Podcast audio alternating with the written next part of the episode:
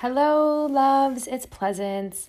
Today I'm jumping on to remind you of the three S's. If you love this podcast and you love these conversations and teachings, I invite you to keep us supported by sharing. Sharing the episode, sharing with a friend, sharing with your mom or your sister, sharing with a coworker subscribing. So, subscribe to the podcast and please rate it. Please write a little review or a little rating. That stuff matters to people when they're looking on and they're trying to see if people are, um, you know, have integrity and are relatable and the teachings are helpful. So, share it, subscribe to it and then support us. So, right on the anchor page, um, uh, soulfulselfcaresessions.com. You can find it at littleom.com. You can find it right on the Anchor app, A N C H O R. You can grab that app in the App Store and listen to lots of wonderful podcasts through the Anchor app. Um, and we have a support this podcast link right there, and you can donate. Um, all donations are deeply appreciated. Creative work and teaching and sharing healing is my life's work, and I deeply appreciate any amount that you contribute um, to keep this going. So, share, subscribe, and support. Thank you.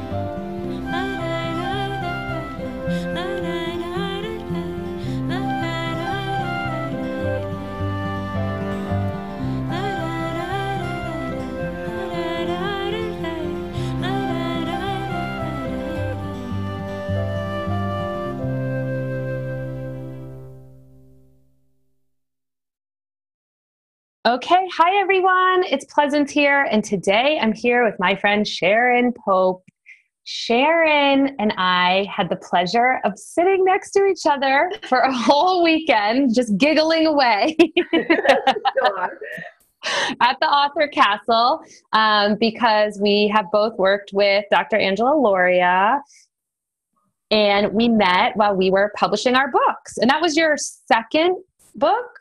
Or third or fourth or fifth or sixth or I can't remember, but uh, it was in there. Yeah, let's call it the second book. oh, so many. So Sharon is a master coach, an author, a mentor, a wife, a mm-hmm. friend, a sister, a mother. You're all the things, girl. You are all the mm-hmm. things.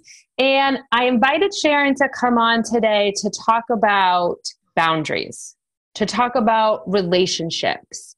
Um, Sharon specializes in relationships, and um, I really value her opinion and her experience. So I wanted her to come on and talk with us a little bit, just have a conversation around what we're seeing, um, how we can help people, and what are some of the patterns and habits that are showing up in some of our relationships that are not really working for us. Right. So welcome.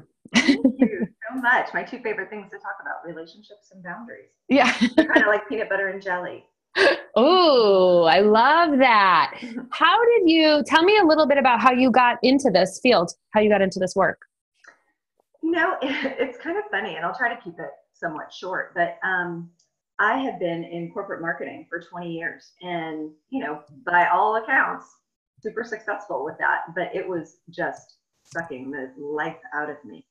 So one day, it was like a Monday morning, I went in to my office and we had just been bought by a, um, you know, an investment firm. And they, of course, it's not unusual, they want to bring in their people. So I came mm-hmm. in on a Monday morning and I was, quote, freed.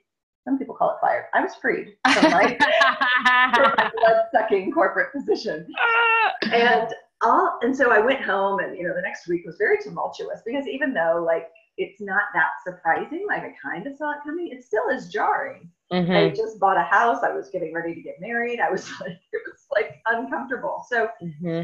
um, all I could tell you is that when I, every time I would sit down to update my resume or talk to a recruiter or apply for a job, things like that, it felt like crap in my body. Mm-hmm. Now, I didn't know what that meant at the time because I wasn't a coach. I didn't have any of these tools. And now I can look back on it and go, oh, yeah, because it was like your your body telling you, oh no, no, no, this is mm-hmm. not your mm-hmm. path, darling.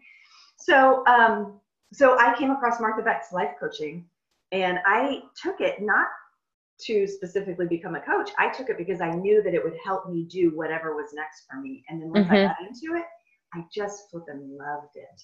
Mm-hmm. And then I started writing, and I, I'd always said, like, one day I'm going to be a speaker and I'm going to have a book. Well, um, I kind of started thinking, well, why couldn't I do that now? And mm-hmm. I started mm-hmm. seeing how speaking and coaching and writing and all of those things could sort of come together. And so it just went from there. Mm-hmm. How long was it between the life coach training and when I met you at Angela's? I'm going to say probably two years. Okay. So some time, but not a super long time. No, it was, it, it's probably max two years. Okay. And how did you know? Tell me how you got specifically involved with relationships. so when I had met Angela, um, I told her I wanted to write three books, and one was on life, and one was on love, and one was on business, and it was all around this concept of soulful truth telling, mm-hmm. of being really honest with yourself. And so you you're probably giggling already in your mind, knowing that she was not going to let me do that. Yeah, uh, no one wants to read a book about life or just general love or whatever. And so we were at a retreat. We were in um, a resort in Utah. We were like snowed in up there and we were talking about um, the different pieces because everyone told me they're like you should go into corporate coaching because that's where your background is that's where all your connections are mm-hmm. but i didn't like it like i was over that I, and she's like what is it that you love to spend your time yeah. and i was like well i want to talk about relationships i want to talk about breakups i want to talk about marriages in trouble and she's mm-hmm. like all right stop it with all this business stuff stop yeah stop it. you are now a love coach. I am like giving you the edict. And so that's how it, it, it just got really, really focused. And that just made sense. And I'm so grateful for it because you can't do all those things. I know. Yeah, you gotta you gotta focus somewhere so that you can really be in service to those people. And so yeah, I just went where my heart went, you know. And you weren't resistant. You were really open and said, okay, let's try it. Okay, let's try it. Let's see how this feels. And now, however many years later, I mean, that was two and a half years ago. So now you've been doing this for more time that right that now you're like okay this is really my expertise and it's well, easy to find me and what i can tell you is i never from that day i've never veered from relationships mm-hmm. it's always been relationships but it's been now I've gotten more focused on what specific thing in relationships. So, for instance, the first book was all about how to find love when you don't have it. Mm-hmm. And I started working with people who wanted love and didn't have it. And that mm-hmm. felt okay. But then I got into healing after breakups. And I really mm-hmm. liked that because I could see mm-hmm. people making huge shifts in their life in a short period of time. So that felt really good. Mm-hmm. Then I started exploring broken marriages, troubled mm-hmm. marriages. And that was just like, hang it up, hang up everything else. Like I don't even like you want love, that's cool. I have a book for that. And there's lots of people who coach on that that have such a passion for it. That's not my thing. So I never veered from relationships, but I did kind of tweak and hone in on where's my greatest source of where I can really make a be- really benefit people and where mm-hmm. it lights me up. And so that's where I've landed now, five years later. Okay, so let's dive into some of these really juicy. I love talking about this personal, like, the scarier the question, the better. Bring it. so, what are you seeing right now? You're really focused on boundaries and intimate relationships, yeah. right? Is that what you would say? So, yeah. tell me what are the most common habits and patterns that you're currently seeing that are not so healthy for us? oh, goodness. All right, here we go. so I would say at the top of that list mm-hmm. is overgiving. Mm-hmm. So we women, as the we are the mothers and the nurturers and the givers and mm-hmm. passionate and kind ones, but then we completely set our needs aside Mm-hmm. And then after a while, though, we get kind of bitter. We get a little salty about our needs not getting met. Mm-hmm. But the mm-hmm. deal is, is that you never expressed your needs. You never expressed your preference. Mm-hmm. So everyone around you feels it's like they don't know what you need. And when you don't tell people what you need, so there's there's several things that will happen here. If you don't express what you need, what you desire, what your preference is, people will give you either what they would need or mm-hmm. what they mm-hmm. think you need, which is only going to be wrong about 90% of the time. Mm. mm-hmm. Because everyone thinks, and so I guess I should preface, preface it with this. Everyone thinks that boundaries is just like the hand, like the hand up going, no, that doesn't work. But the other side of that same coin is telling people what you need, like telling people what does work for you, giving them the breadcrumbs. It's like, this is why it's peanut butter and jelly, relationships and boundaries. Mm. It's because it's it's like it's the guidebook for our relationships. If you tell people how to engage with you, what really works for you and what doesn't, then they know the rules. They know the ground rules and then it's all comfortable. It's all very clear. But when they mm-hmm. don't know, they got to guess and they got to walk around and it can feel like a landmine field, you know, or you're walking on eggshells and you don't really know when you're going to get hit with that, you know? So, what's an example of one that you feel like you see, just to get uh, really specific? Um, so, we give, let's just say, um, so mamas, mamas definitely overgive. Mm-hmm. um, because we like, we want to give our children every possible thing that we can. And then we're doing and we're doing and we're doing and we're just completely exhausted. And then we kind of sometimes will take it out on our husbands. Now, granted, keep in mind, like this is my space, so this is what I see most often. We get really angry at our husbands that they're not, um, quote, helping, which I hate that word helping, um, but that they're not helping and that they're not making it better for you and that they're not meeting your needs. But then, you know, little stuff like, what do you want for dinner? Oh, I don't care. Where do you want to go for vacation? I don't care. And so mm-hmm. the thing is, like when we don't when we don't state our preferences, because we all have preferences. That's just a mm-hmm. human right that we all have. But when we don't tell people and then we don't get our needs met, we can't really get upset about that because that's on us. Mm-hmm. You know, but but the good news is, is that we have all the power there. So whenever something doesn't feel good to you, that's the time just to pay attention and go, okay, wait a minute, where am I not setting a boundary that clearly needs to be set here? Where am I not expressing what I need? Mm-hmm. And the other thing that I'll talk about, and it's kind of a, it takes, I would say, boundaries to a deeper level, is that when you are able to understand what it is that you need and what your preferences are, and you're able to express that, then you know you've got your own back.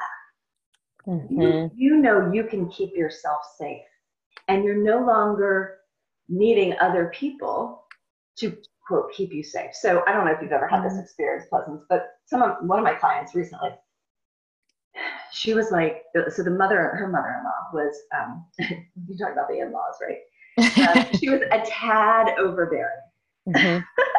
like um, she was telling me about how they would sit in a circle at Christmas time and they all had to wear matching pajama bottoms while mm. everyone went around the circle and opened up the present that she had given them. Okay. Like it was a little bit creepy. Sorry, no judgment. no, I know. I was like, I call it creepy lady. Um, but so she kept looking to her husband like, and so I didn't tell you this part, but Mama did not really like the daughter-in-law. She mm. was not approving of her. And so where everyone else was getting like like the sister got a Gucci handbag. Someone else got like these fancy jeans. She got a pair of uh, Lands' End socks. I was gonna say, let, let me guess, socks. awesome. So, um, so she was not really highly favored with the mother-in-law, but she it caused such a disconnect between her and her husband because you know, with a controlling mother like that, it probably doesn't surprise you that he doesn't stand up for her. Yeah. Right? Mama's always been the alpha, and that's not changing anytime soon. But huge disconnect in their marriage because she kept looking to her husband to have her back when she didn't realize she could have her own back.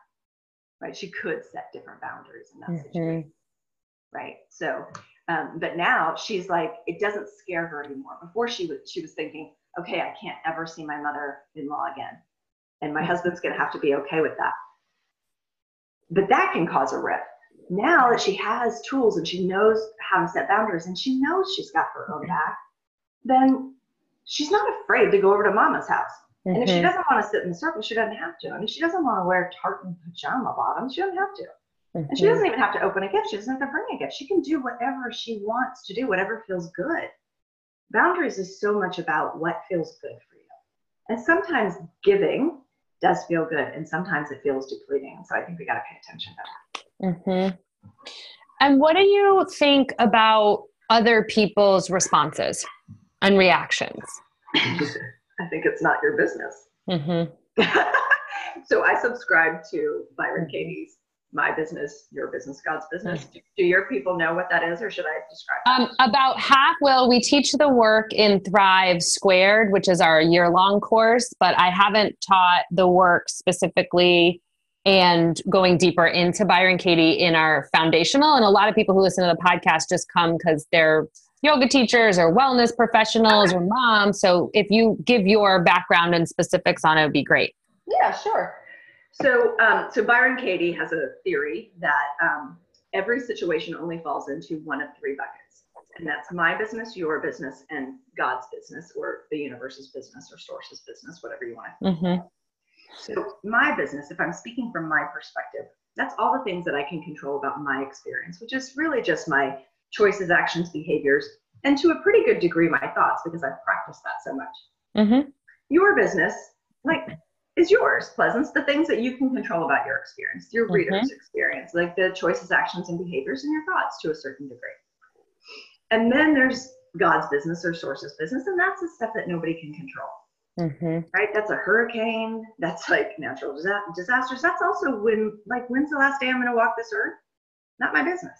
Mm-hmm. Don't know that. That's not. I'm not in charge of that really. Mm-hmm. So, anytime that you are not in your business. So you cannot be in two places at once. Just like I can't be at your house and be at my house at the same time. It's physically impossible. So anytime you are not in your own business, there's two things that happen. One is you're causing yourself unnecessary suffering.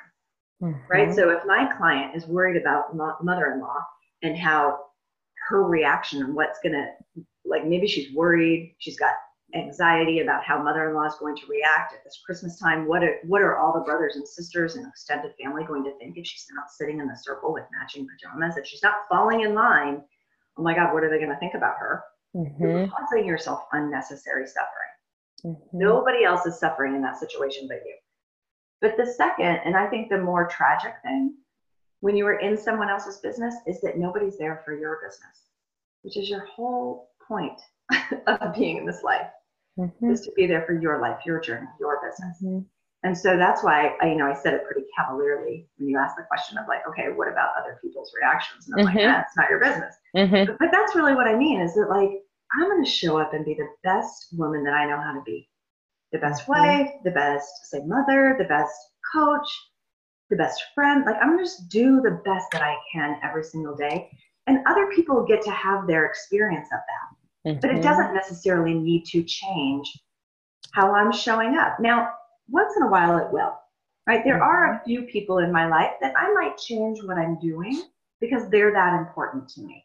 Mm-hmm. But it's like less that I can count them on a few fingers. Mm-hmm. If you if you have like one time there's a there's an exercise that I did in one of Brene Brown's um, workshops where she had you draw a heart and she had you put the name of the people inside that heart that you would genuinely change what you do mm, mm-hmm, mm-hmm. right mm-hmm. it was like mm-hmm. it was like who who do you really care about what they think of you and mm-hmm. now when someone says when someone has a few people in there i'm like good super healthy mm-hmm. when someone has 28 people or 180 people in their heart i'm like oh we got work to do why is that a problem? Why is it a problem? Because you can't, if you are living trying to please, let's call it 28 people, 28 people have different expectations of mm-hmm. you. And you are doing what I call the hustle, doing like a dance to try for all those 28 people so that they will shine their loving light on you. Mm-hmm. It's just, it's, it, it, will never work. You will end up exhausted. Mm-hmm. You'll never please those people. You cannot stand on your head 28 different ways all day long, every day of your life to please everyone else. Mm-hmm. It's like it, I just call it the hustle. It's a dance. Mm-hmm. It's and it's it, it, will leave you exhausted. And and mm-hmm. these people that are looking to you to help them feel better will never actually feel better. And you're just teaching them that to rely on controlling the circumstances and the people around them in order to feel good. And that's not sustainable either. mm-hmm. even though most of us do it. So mm-hmm. I know we kind of went all over there with with the topics, but but that's how it's related and it's so layered and it's complicated in terms yeah. of being able to pick apart. And the thing that I'm obsessed with is like not just talking the talk, but being very specific because I think a lot of women um, read all the books and listen to the podcast, but then continue to have patterns of over parenting, over caring, over giving, overdoing. And we actually have to interrupt that pattern and habit. So I say all the time, that's not your business, but it's good to keep repeating it. It's good to keep remembering why it's not your business, what's the root of it, and exploring how that then actually translates to holiday at in-laws. yes, yes. And so the way that I use that is I will literally when I feel like some and it's usually it's just some negative emotion, something I'm feeling. And then because I know that our thoughts create our emotions and our feelings, I go, okay, wait a minute. What am I thinking? Wait a minute, Sharon. I'll, I'll go to the thought and I'm like, mm, whose business are you in right now? Mm-hmm. And just asking myself, whose business mm-hmm. are you in right now, brings me back into mine. Mm-hmm. Mm-hmm. There was a thing this week because tonight we are celebrating my mother-in-law's 70th birthday, this big birthday party, and um, she has four boys, and so the boys, let's just say they did, you know, they they wrote the check, but they haven't done anything to make this party happen outside of writing the check, right? So mm-hmm. there is a there's a woman who she might as well be family. She is family, but she's not married into the popes, right? So, but she is busting her booty to make this an amazing party for her boyfriend's mother. Mm. And I started to like get a little bit salty with my husband this week because she had expressed to me through text. She's just like, she's really, she's like, oh my God, I just can't wait till this is over. Mm-hmm. You know, no one has even told me thank you or anything. Mm-hmm. And so I got, I started to go there with my husband, like, mm-hmm. why can't you just say thank you? Why can't? And then I was like, oh, wait a minute, wait a minute, Sharon. Mm-hmm. This is not going to go anywhere good. This is not your business. I mean, I said, I made, I've gone like, I'm going to tell her thank you 3,000 times. and whether or not anyone else ever does, it's okay. It's their business. Mm-hmm. It's not my job to control all these people and make sure that everyone feels thanked and that everyone shows gratitude. Like, wh- who do I think I am? yeah and this so you i don't know where this came from this what do boundaries feel like um teaching and it's one two three it's on my computer so i'm looking at it. One two three four five six seven eight. It's nine statements that me like what do boundaries feel like? It's not my job to fix others. It's okay mm-hmm. if others get angry. It's okay to say no. I don't know where these came from. I wish i did because i use it and talk about it over and over and over and over because it's been so life changing in my relationships and then in in the in thrive in the client work because yeah. Exact this statement it is not my job to take responsibility for others and i don't have to anticipate the needs of others no Whoa. or their reactions or their none of that. None but of that. it's like it didn't it never occurred to me that that's what I was doing because we didn't have these conversations. We were not taught this. We saw models of women more, more, more giving, more working, more baking, more cooking, more cleaning, yep. more being a great friend. And it's almost like there was this underlying dark side to that. I mean, there is, not was, dark mm-hmm. side to that because that's where that hustle is. And that, like, you can't see my arms, but I'm like chasing, you know, kind of mm-hmm. hamster on the wheel. And so, this, when this, this little teacher, I don't, it was like a meme that came on Instagram that literally knocked me on my tush when I saw that statement. I don't have to anticipate the needs of others. Wait, what? I don't have to do that. Thank you. Hallelujah. You know, freedom arms, raising, dancing, running, sharing, sharing, sharing, teaching, teaching, teaching, because it's exactly that. And we don't even realize we're doing it most of the time. right. And we don't realize that it's actually hurting us. Right. We just don't know because, like you said, we've never been taught. Yeah. You know, the really interesting thing I'll tell you, because most of my clients, I'm going to say, are between the ages of 45 and 55. Uh-huh. The other thing that I see is that we give and we give and we give because like you know the moment you give birth to a child you are directly and indirectly told that your needs desires and dreams all go on the back burner for at least yes. a couple decades right yeah yes and then the kids are grown. You're Yeah. now in empty nest phase. Yeah. And what is fascinating is that's when I see a little bit of rebellion of where women are like, you know what? No more. Yeah. Right. And they're they're like putting their foot down. They're like, it's finally my damn turn. And Mhm. it, it comes up with a little bit of edge to it. Mhm. And sometimes that pushes like their husbands away. Mhm. And their husbands are like, what is going on with you? You've changed. You're so Mhm. selfish now.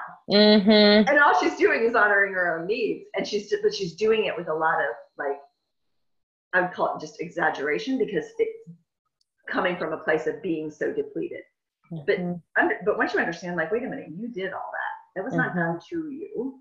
Mhm. You can change the course of that at any moment, so that when you turn fifty, you're not because that's what they, they call it, like the midlife crisis. It's not a crisis.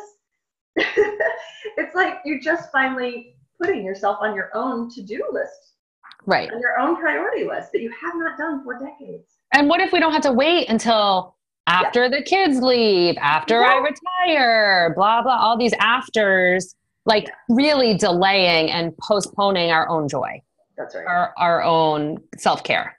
Right. Um, and that's what's happening. That's what this, this sort of energetic awakening that's happening in our world and this collective consciousness and all of the stuff we're talking about not being buried or hidden or dark or we're not going to be, you know, hopefully not tortured for this or you know like we're free to be able to have these conversations and we're evolving in ways where people can hear it and feel it for the first time um, Yes. earlier and earlier and these are the things that i talk to my 10 year old about right and i say to her Mhm. when she is feel she's so empathic and she's so sensitive um, and which is her superpower right Of so. I have to give her that language. This is your superpower. And here's what happens when it goes to that unhealthy side. Look how much pain you're in and the and look how you've taken it on. So let's kind of separate some of that and be able to move through it with different tools. It's not Yeah. your and I'll say that. It's not your job to take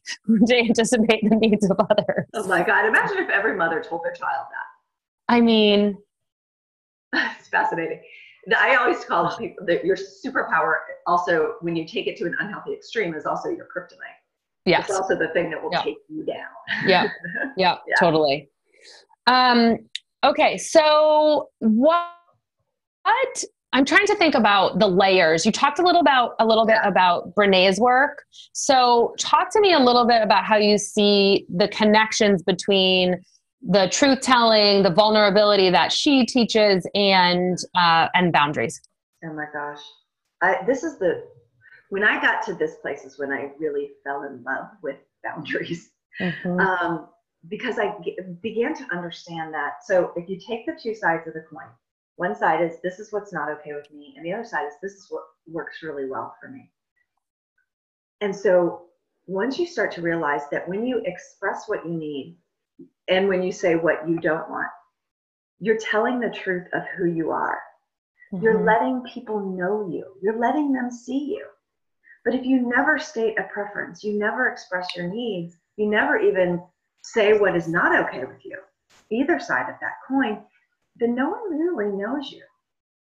Mm. And so that was where, when I learned that, it was like it smacked me in my forehead because I was like, yes, that's why this, it doesn't have to be, boundaries don't mean you have to be a bitch. Boundaries Mhm. are like letting people in Mhm. letting them really know you and telling the truth of who you are. And that's when I was like, oh, yes, hell yes, let's do that all day long. Mhm. Right? So, does that make sense? It's like it doesn't have to be like this edgy thing that you avoid. Like, you know, it, it can be, it, you can set boundaries and be incredibly loving. So this is like what it relates to from the lens that I'm always coming from in terms of Eastern philosophy and wisdom tradition is the essential it's at the heart of Ayurveda, which mm-hmm. is all about living your true nature and your sort of like your dharmic path or your dharma is just that that true nature that calling that is so unique to you as a combination and a mix of the doshas or the elements. And Uh-huh. so because this is actually happening in happening in nature, meaning and how we talk about this in Ayurveda is a tree cannot be a squirrel. Like a tree is a tree and a squirrel is a squirrel. And a tree is not trying to be a squirrel, right? A tree gets to be a tree. They're rooted, they need certain things. They're they're staying stable, they're growing, they're expanding, they lose their leaves, they get they go through the cycles, right? And a mm-hmm. squirrel has its own life cycle and they're not trying to be like each other or compete. The tree doesn't look at the squirrel and say, You're the I want to be just like you and my life sucks because your life is better. Yeah, you're so much further ahead. You're so much further ahead. Like you're like, oh, look at that. And so when we use nature as our teacher, as our guide, in Ayurveda, we're saying like Sharon is a beautiful, unique combination of her elements and her preferences and her, and her um, life choices and her truth. Mm-hmm. And the closer we get to truth, which is our own unique uh, representation, the more freedom we have. And then here's the most powerful, beautiful teaching. And the more you see yourself is that beautiful representation of, of nature and harmony, you see it in others. Oh, yes. Yes. Yes, and then you can totally accept who you are as yes. you are, you can do yes. the for other people. Yeah. It's not it, it it benefits the other people. Yes. In that way, right? When you take care of yourself first, you do benefit all the people that surround you. Yep. Yeah. And that's why it's not selfish. Right. And it's actually the most selfless work you can do in the world from an Ayurvedic perspective is to know who you are and stay true to who you are and clear about who you are. And that means having boundaries and it means having preferences and it means doing that deep work so that you can fully accept others when they have that same, they have their same gifts and talents and strengths and not trying to be someone else. And that is I just feel like when I heard those teachings and as I've studied them, sort of like a like my shoulders drop. I can kind of mm-hmm. exhale and just say like, yeah, that sounds true. That feels true. And that's why I want to continue to have these conversations and create boundaries um, so that I can have these intimate, healthy relationships. Yes. Yes. Thousand times yes. Um, tell me about some of the boundaries, like some of the boundaries and experiences that you've had within your own family. I love hearing people's like personal stories. well, um, the timing is very funny because this just happened yesterday. um, so my father is someone that I have to, I have, I have had to learn how to set healthy boundaries for myself. Mm-hmm. Um, and we had a pretty tumultuous relationship for several decades because I didn't know how to do that. So yesterday, um, so each morning he will text me because he, uh, so my mom for medical reasons cannot be by herself, and he likes to go Uber driving. That's what he does to make some money. My dad's like 73 and he's driving Uber for Uber, which is funny. Um, mm-hmm. but so he will text me in the morning and say, "Hey, when can I bring mom by?" And I took this was yesterday, and I told him, um, "How about between three and four, in between my client calls?" He's like, okay, no problem. It was around 3:30 that he texts me and says, hey, you know, we're thinking that we'd like to go to happy hour today, but I want to Uber tomorrow before you go to the anniversary party. Can I drop her off at 9 a.m. and pick her up at 3? And in my mind, I was like, you know, because I always try to be like, because I love having my mom here, you know, like it's fine, it's all good. Mm-hmm. And I'm usually very flexible, but I knew today, um, let's see, I had this interview. I have nine videos to shoot. And I got to leave at three o'clock to set up for my mother in law's 70th birthday party. And I was like, no, the answer is no. but I, so, of course, I didn't say that. What I said mm. was, what I said was, sorry, dad, that doesn't work for me. Mm. Mm-hmm. That's it. No justification, no describing it, no guilt about it. Just like, no, dad, that doesn't work for me. Mm-hmm. And that's okay. Right? And it's like he may not have liked that. He was like he said something back like, "Oh, I'll I'll manage." yeah, I was gonna say what what was his response, okay. and then how do you? Yep, exactly. But I can't. I, am not like I consciously. I'm like, nope, I'm not gonna feel guilty about that. Mm-hmm. Like I have, I really like. I'm very accommodating, mm-hmm. and and I have a lot of things going on in my life. Mm-hmm. I'm committed to those things too. So no, Dad. And so what happened was he they for they forego. They, they did not go to the happy hour. And he dropped her off about four o'clock yesterday, and he got mm-hmm. some Uber driving in yesterday, and so today he has the day off. Mm-hmm. It's all okay. Like he gets to right. have whatever he gets to feel about it, however he wants to feel about it. Mm-hmm. But what I can tell you for sure is that um, so the only people that you ever really need to set boundaries with are people that really need boundaries that way. Mm-hmm. Right? My dad is one of those people. Mm-hmm. And now that I've been doing this, and I just like I don't explain my no, but I also don't. It doesn't have to come with who do you think you are and you're so inconsiderate. It doesn't have to come with any of that. Mm-hmm. He he goes with it. He rolls with it, and we have a better relationship than we have probably ever had. But that's all about my energy. It's not about him changing. He's not changing. It's right. just my energy of what I'm bringing to the relationship now, where right. I have some harder lines that I don't get. I don't get locked on as much with him, and I don't take on all that guilt. And believe me, I came by my guilt naturally. my parents, I grew up Catholic. Like we soak up all that guilt. mm-hmm. I think I've shed most of that, but you know, I just I, I won't.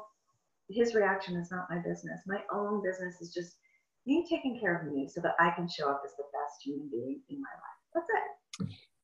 So, do you ever have clients um, or women in your life who really self identify with caring as a way that they show love and their love language? So, it's really hard for them to figure that piece out because the over giving or over caring is what brings them joy. How do you kind of deal with that?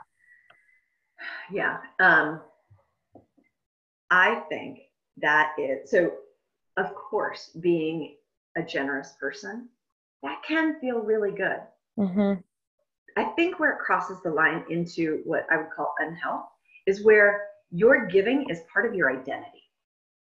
You're not doing it because out of abundance and a place of overflow, but it's like the giver is who I am. In other words, the martyr is who I am. Mm-hmm. So that's where, like, when it becomes part of your identity, it gets a little, uh, no, no, no. Like, that's not what you produce and what you give to others and how well you stand on your head so that they can feel good. That's not who you are. That might be what you choose to do, and it might not be the most direct path to joy, but but that's not who you are. That's not your identity. Mm-hmm.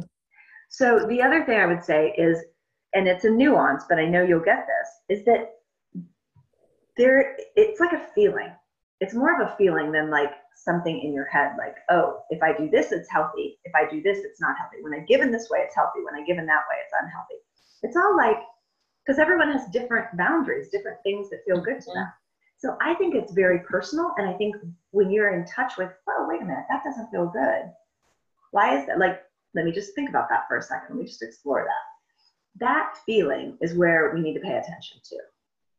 Mm-hmm. right? So what that line it's a it's a nuance. And so that's why it's hard to explain but i think it's a it's a personal feeling. And when it starts to like uh, just like it feels like a pit in your stomach like whoa wait a minute. Then it's like okay wait a minute. What, what do i do with this information? But yeah. your line may be very different than my line. Yeah. Right? and that's okay. We all just each get to create our experience and know when when it hops into over giving and depletion but it can't it, it, when it goes into and i this is part of my identity what i produce how much i give is part of my identity i think you gotta look at that. Mm-hmm.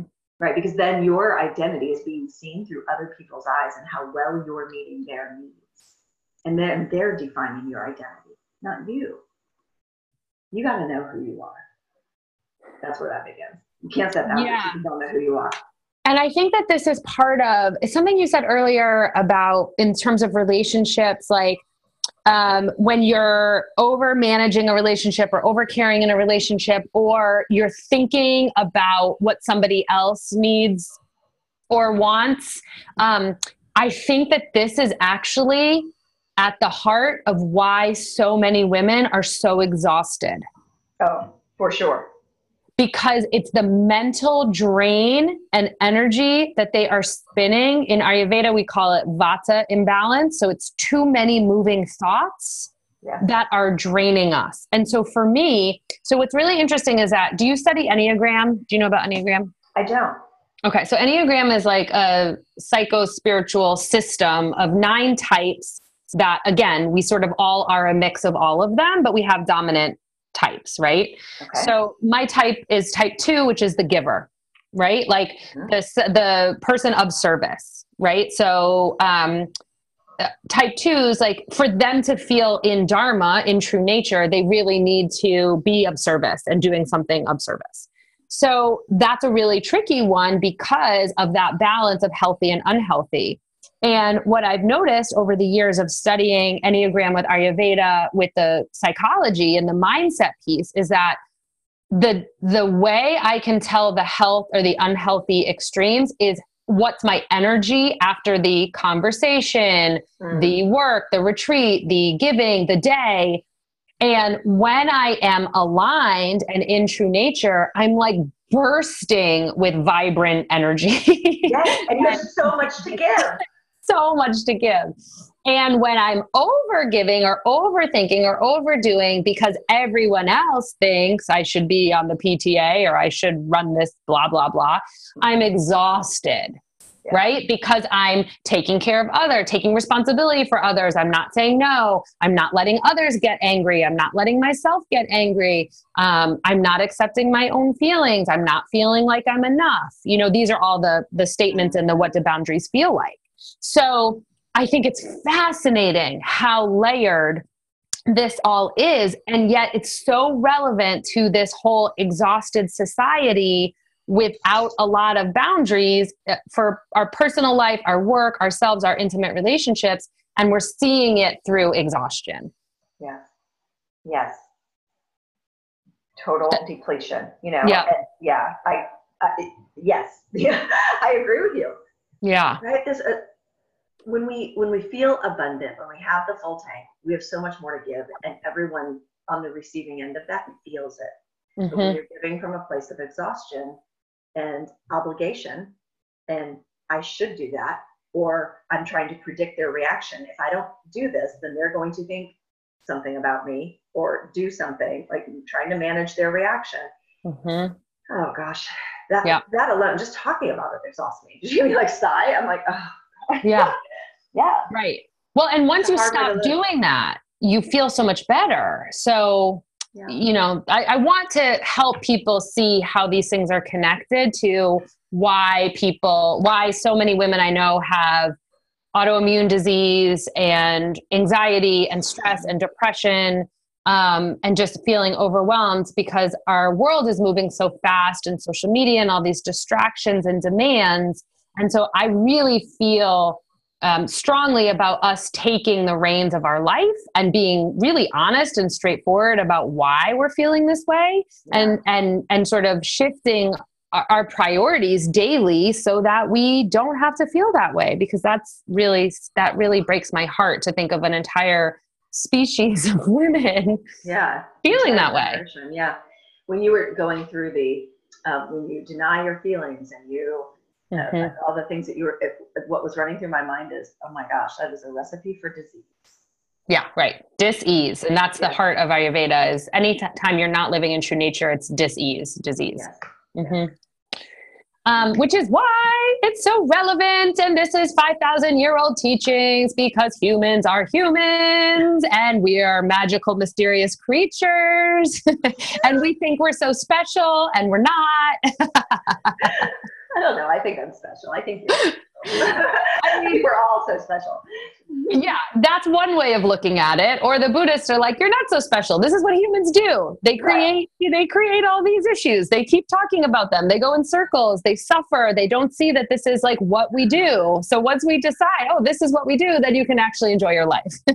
right. and have less suffering. but you know what's so fascinating is that that's not really like no one taught us that like the point of being here is to enjoy your life. Correct. Right? Like so even just that simple phrase of like so that you can enjoy your life it's kind yeah. of wait a minute what do you mean i'm supposed to enjoy my life? I thought i was supposed to get right. good grades so that i could get a good job so that i could pay bills so that i could start a family so that i yeah. could you know like, i thought that's why i was here. No no it's actually just to enjoy your life.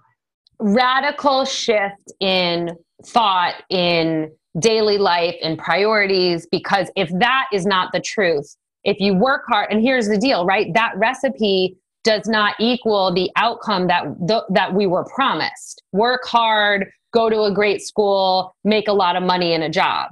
Like that does not that recipe is not work in this society anymore that that doesn't i don't know that it ever did but in theory again this is what we were taught at least what i was taught in new england where this is what they've taught forever. Mm-hmm. this is work hard and go to the best school and then you'll get this and then you'll get this and then you'll be happy. And it's just a totally different way of viewing life you know?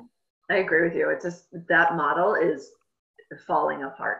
Outdated yeah it's totally outdated. And i think it's going to be really fascinating to see like what over the next 10 years i was talking to someone about this and they were saying how their their kids um, they're in high school and in the morning they go to a trade school. And then in the afternoon they come and they go to like the traditional school. And so he's learning construction management and his friend is learning landscape management in the morning. Like and i'm like that's amazing. I had no idea that that was even a possibility for kids. And then because i have a, a niece and then a stepdaughter who are both going into their first year of college.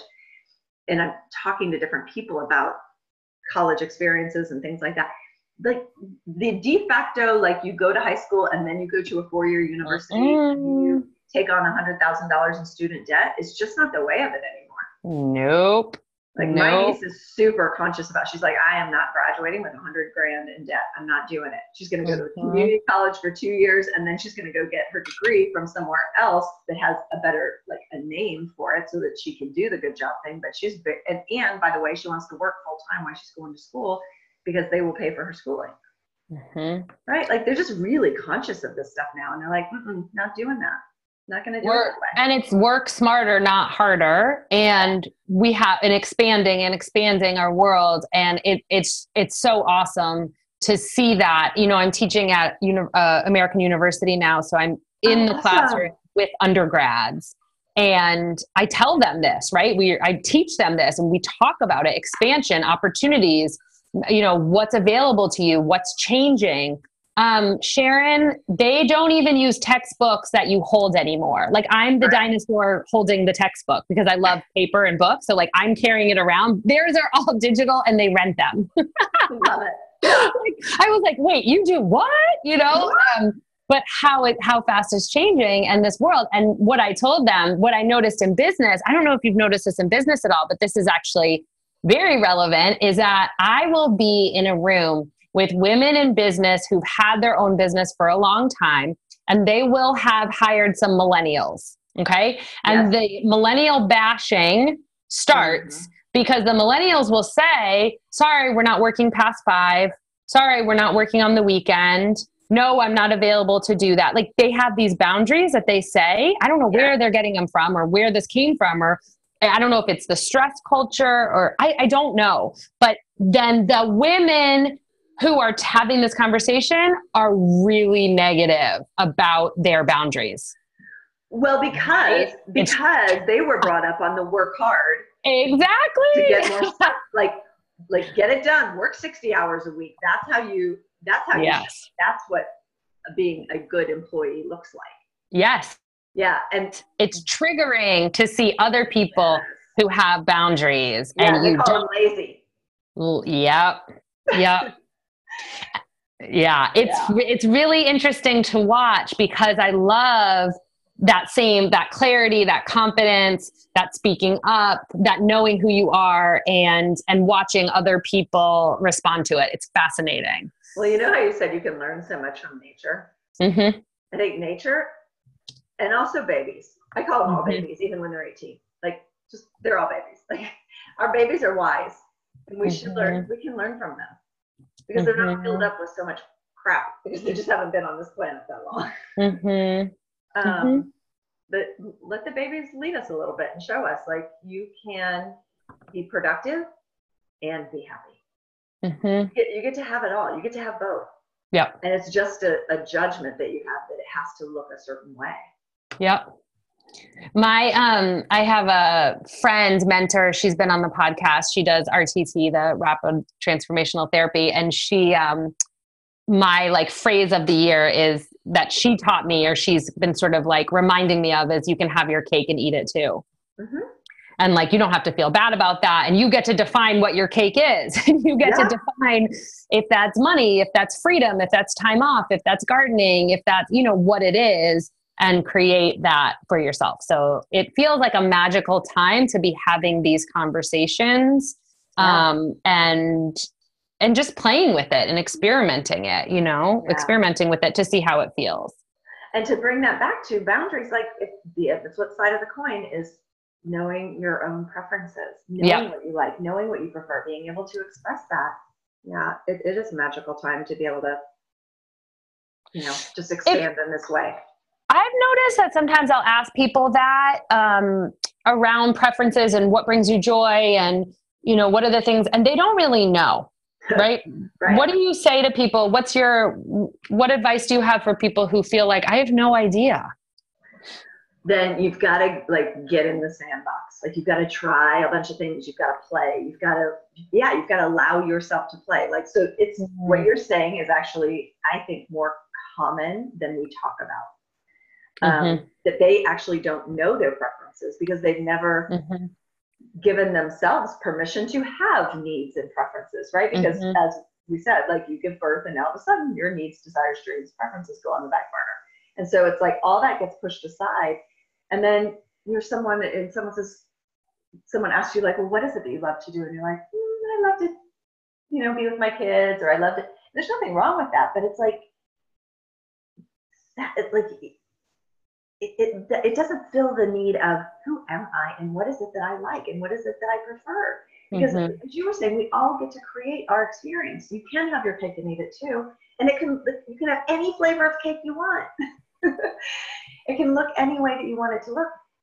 But in mm-hmm. order to understand what are your preferences, what are the things that you like, um, or the things that light you up, you might have to like just get out there and play a lot, you know, and mm-hmm. say yes more than you say no, and try a bunch of new things, and then follow the hot tracks, right? The warmer, colder game of like, oh, that felt good. Let me keep going with that.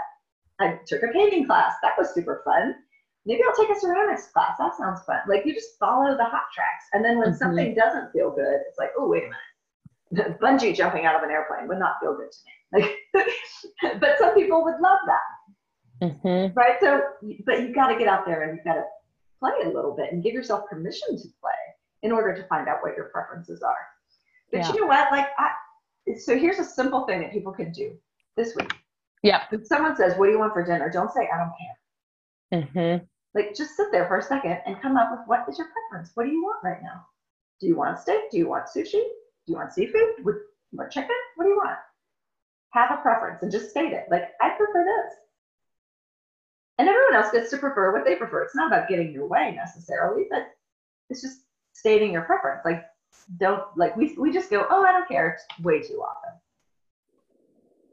Yeah, and that's a way to just start practicing today stating what you need and paying attention to yourself essentially yeah, yeah. right yeah. yeah. and then and then in doing so you are letting people know you you're getting mm-hmm. to know yourself and you're letting other people in and that's a beautiful mm-hmm. thing right mm-hmm. Oh, Sharon, thank you so much for coming on and chatting with me. You are so welcome. I loved it and listen and write out some notes. I have like a, this huge page of notes here. Mm-hmm. Uh, I'm going to send you um, the list of the boundaries that we talked about, and I'll also post them they may be too long to post in the show notes, so I might just put them on the blog for Little Home, but they're all over my social media because once I found them, I sort of couldn't stop posting them. So oh, you yeah, can love them. those. Yeah. But just so you, I just want you to, I mean, they're just mind blowing in that way. And again, I wish I could give someone credit. I don't know where they came from. So if anyone's listening to this and they do know, please do let me know so I can give the correct, they are not mine. I did not create this. Um, just like to say that.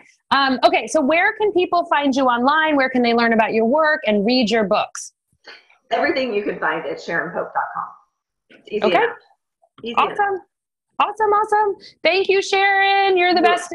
Thank you so much. Thank you. It was so fun. Take care, dear. Bye.